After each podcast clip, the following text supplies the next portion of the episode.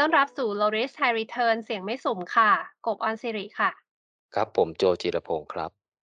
ใน EP ก่อนหน้านี้นะคะ เราได้พูดถึงสภาพธรรมชาติหรือ State of Nature กันไปนะคะ ซึ่งเป็นคำศัพท์เฉพาะที่เราหมายถึงเหตุการณ์ในอนาคตที่อาจจะเกิดขึ้นค่ะ อันเกี่ยวเนื่องจากการตัดสินใจของเรานะคะ เหตุการณ์อนาคตเนี่ยอาจจะออกมาดีหรือร้ายตัวเราก็ยังไม่รู้ค่ะ เพราะว่าขณะที่เราตัดสินใจเลือก หรือไม่เลือกที่จะทำมันเนี่ยนะคะ เหตุการณ์ในอนาคตเนี่ยยังไม่ได้เกิดขึ้น แต่เราต้องตัดสินใจซะก่อนแล้วนะคะ เราค่อยมีสิทธิ์ลุ้นว่าผลเนี่ยจะออกมาดีหรือร้ายค่ะ มีข้อสังเกตอย่างหนึ่งที่เป็นลักษณะเฉพาะตัวเลยของ State of Nature ก็คือว่าเหตุการณ์ในอนาคตนั้นนะคะ ก็จะมีส่วนมากประมาณ 2 เหตุการณ์หรืออาจจะมากกว่าก็ได้นะคะ แต่คงไม่ได้มีมากเกินไปจนนับไม่ทั่วนะคะเเหตุการณ์ในอนาคตเนี่ยสุดสุดท้ายแล้วก็จะ เกิดขึ้นมาแค่อย่างเดียวเท่านั้นนะคะ หลังจากที่เราตัดสินใจเหมือน เวลาเราโยนเหรียญนะค่ะเหรียญก็ต้องออกมาอย่างเดียว ว่าจะเป็นหัวก็ตามหรือก้อยก็ตามอะค่ะ จะออกหัวกับก้อยพร้อมกันเลยเนี่ยไม่ได้นะคะ เหตุการณ์ลักษณะนี้ค่ะศัพท์ทางวิชาการทางสถิติเนี่ยเรียกว่า mutually exclusive events ค่ะ มาดูในด้านการลงทุนนะคะ ก็จะมีอะไรที่แตกต่างออกไปนิดหน่อยค่ะ ถึงแม้ว่าจะมีเหตุการณ์ที่เกิดขึ้นภายหลังจากที่เราตัดสินใจลงทุนไปแล้วเนี่ย ที่สามารถมองได้แบบ State of Nature ก็ตาม แต่ก็จะไม่เหมือนกันเสียทีเดียวนะคะ เดี๋ยวพี่โจลองช่วยขยายความให้หน่อยค่ะ ครับก็สมมุติว่าเราลงทุนซื้อหุ้น SCBX นะครับที่ราคา 100 บาทจำนวน 1 หุ้น อันนี้สมมุตินะครับ เพราะว่าณวันที่เราบันทึกพอดแคสต์ EP นี้นะครับ เขายังไม่ได้เอาหุ้นธนาคารนะไปแลกกับยานแม่ลำนี้นะครับ ผมเออยังไม่มีการซื้อจ่ายจริงนะฮะยานแม่ลำนี้ยังไม่อยู่ในตลาดหุ้นไทยนะครับ ผมนะฮะะกลับมาคุยเรื่องของเราต่อดีกว่านะฮะคือถ้าเรามองเหตุการณ์อนาคตเป็นแบบนะฮะ State of Nature เราคงจะจินตนาการได้ประมาณนี้นะครับผม ก็หุ้นเมื่อกี้นะครับเราซื้อที่ราคา 100 บาทจำนวน1หุ้นนะครับ เหตุการณ์อนาคตแรกเนี่ยอาจจะเป็นไปได้ว่าหุ้นขึ้นไปที่ 120 บาท เราก็จะได้กำไร 20 บาทนะครับ โอกาสที่หุ้นจะขึ้นไปถึงราคานี้ภายใน1ปีเนี่ยประมาณ 75%นะครับ เหตุการณ์อนาคตที่2นะครับก็คือเรามองว่าหุ้นอาจจะตกไปที่ 80 บาท เราก็จะขาดทุน 20 บาทนะครับโอกาสที่หุ้นจะตกไปถึงราคานี้เนี่ยภายใน1ปีเนี่ยก็จะเท่ากับ 25%นะครับผมอันนี้อย่างที่บอกนะครับเราก็มองเป็น State of Nature 2 เหตุการณ์นะครับผม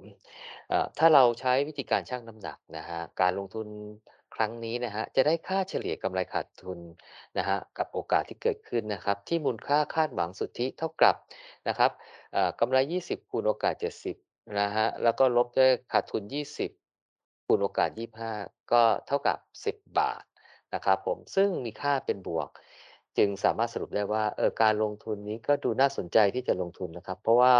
เราได้มูลค่าคาดหวังสุทธิ 10 บาท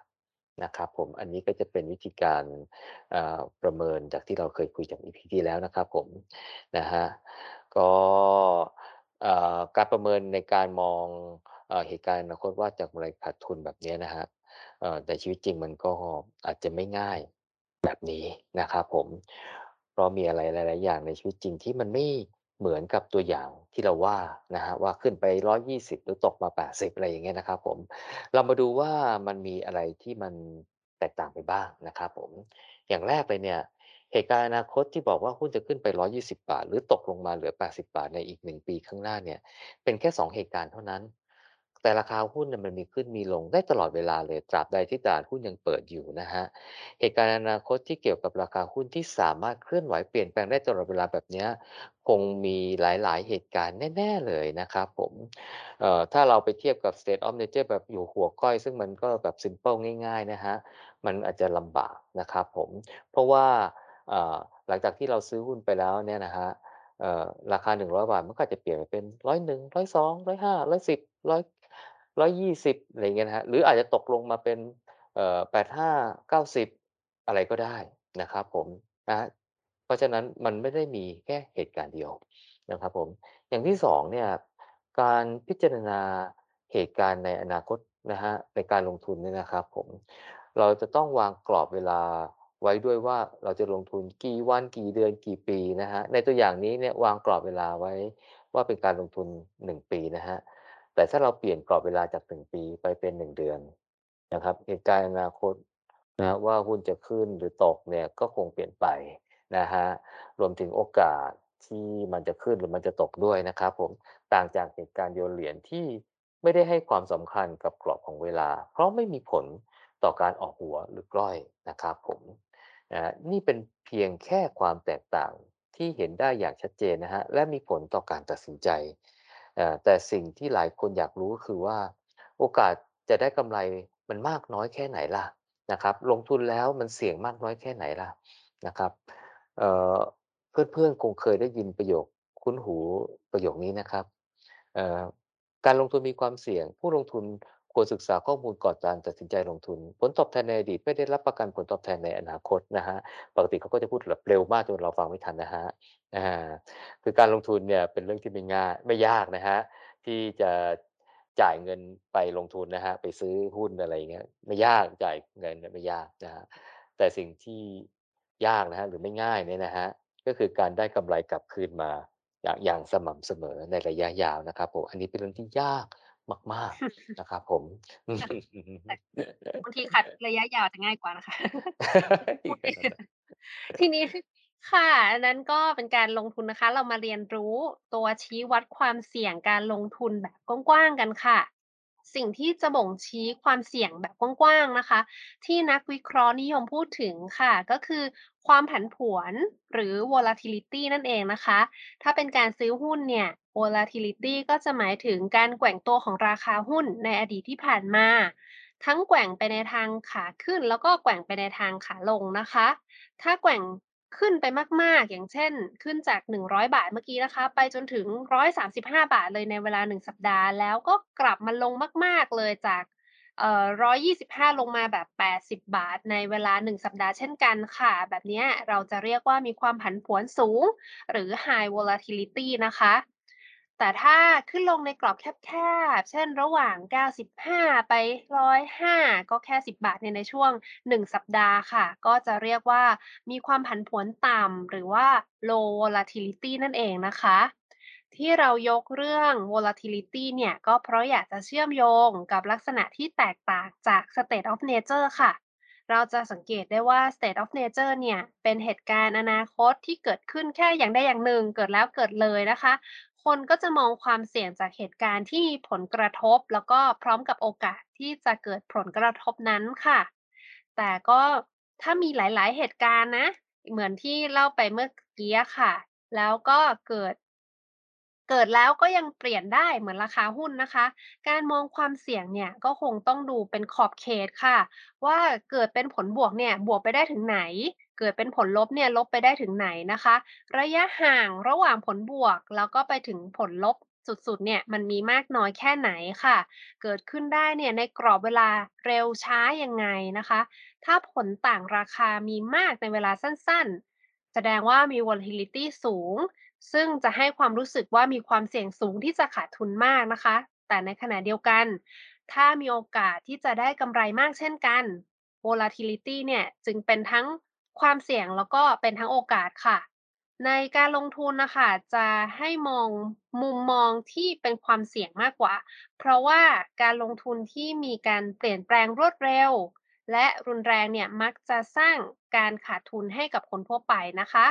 คนที่จะได้กำไรเนี่ยก็จะเป็นคนที่เข้าใจการเคลื่อนไหวของราคาเกาะติดสถานการณ์การเคลื่อนไหวของราคา และก็มีวินัยในการตัดสินใจลงทุนค่ะ ครับ ก็พอดแคสต์ของเราก็ไม่ได้ตั้งใจจะแนะนำว่าจะลงทุนในหุ้นควรทำอย่างไรดีนะครับ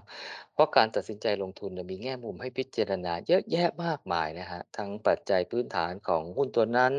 นะครับ สภาพอุตสาหกรรมภาพรวมธุรกิจ หรือสภาวะเศรษฐกิจของประเทศนะครับเอ่อไปจนถึงนะฮะการวิเคราะห์อ่าทางเทคนิคนะครับผม แต่เราจะมาบอกว่าการลงทุนในสินทรัพย์ที่มีการเคลื่อนไหวของราคาขึ้นลงได้ตลอดเวลาเนี่ย ก็เรามักจะใช้เอ่อ volatility ที่คำนวณจากการเคลื่อนไหวของราคาในอดีตที่ผ่านมานะครับ สะท้อนถึงเหตุการณ์อนาคตว่า อาจจะสามารถเปลี่ยนแปลงไปมากน้อยแค่ไหนได้บ้างนะครับผม ตัวนี้ก็จะเป็นตัวชี้วัดความเสี่ยงตัวหนึ่ง ประกอบการตัดสินใจก่อนการลงทุนว่าเหมาะสมกับตัวเราหรือไม่นะครับผม เอ่อ การบริหารความเสี่ยงในรูปแบบ ทั่วไปนะครับที่หาสาเหตุนะครับแล้วคิดแผนป้องกันไม่ให้ความเสี่ยงเกิดขึ้นเนี่ยนะครับจะมาใช้กับแนวแบบการลงทุนที่มีการเคลื่อนไหวราคาเยอะๆแบบเนี้ยไม่ค่อยจะได้นะครับผมนะครับต้องมุ่งเน้นไปที่เราก็ต้องศึกษาวิเคราะห์ก่อนการลงทุนเป็นหลักนะครับผมว่ามันเป็นอย่างไรเสี่ยงมากน้อยแค่ไหนนะสิ่งที่สามารถทำได้คือ การบรรเทาผลกระทบที่ต้องเตรียมทำไว้ก่อนนะครับ อย่างเช่นนะครับการกระจายการลงทุนนะครับไม่กระจุกอยู่ที่เดียวตัวเดียวอะไรงี้ครับการกำหนดเกณฑ์ในการตัดสินใจเมื่อขาดทุนนะครับการทำธุรกรรมป้องกันความเสี่ยงหรือเราเรียกที่เราเรียกว่าเป็นเอ่อ hedging นะครับผม ซึ่งเอ่อก็ต้องมีวินัยในการทำเพื่อความสำเร็จในระยะยาวนะครับเอ่อการบริหารความเสี่ยงเรื่องการลงทุนจึงมีวิธีการที่มีรายละเอียดมากกว่า นะการใช้วิธีการบริหารจัดการความเสี่ยงแบบทั่วไปนะครับผมก็สำหรับวันนี้คงจะได้รู้จักกับคำว่า volatility นะครับซึ่งอาจจะมีแง่มุมที่ต่างไปจาก state of nature ก็หวังว่า EP นี้คงจะพอเป็นประโยชน์ได้บ้างนะครับผม ก็วันนี้คงประมาณนี้ ขอบคุณมากนะครับ สวัสดีครับ สวัสดีค่ะ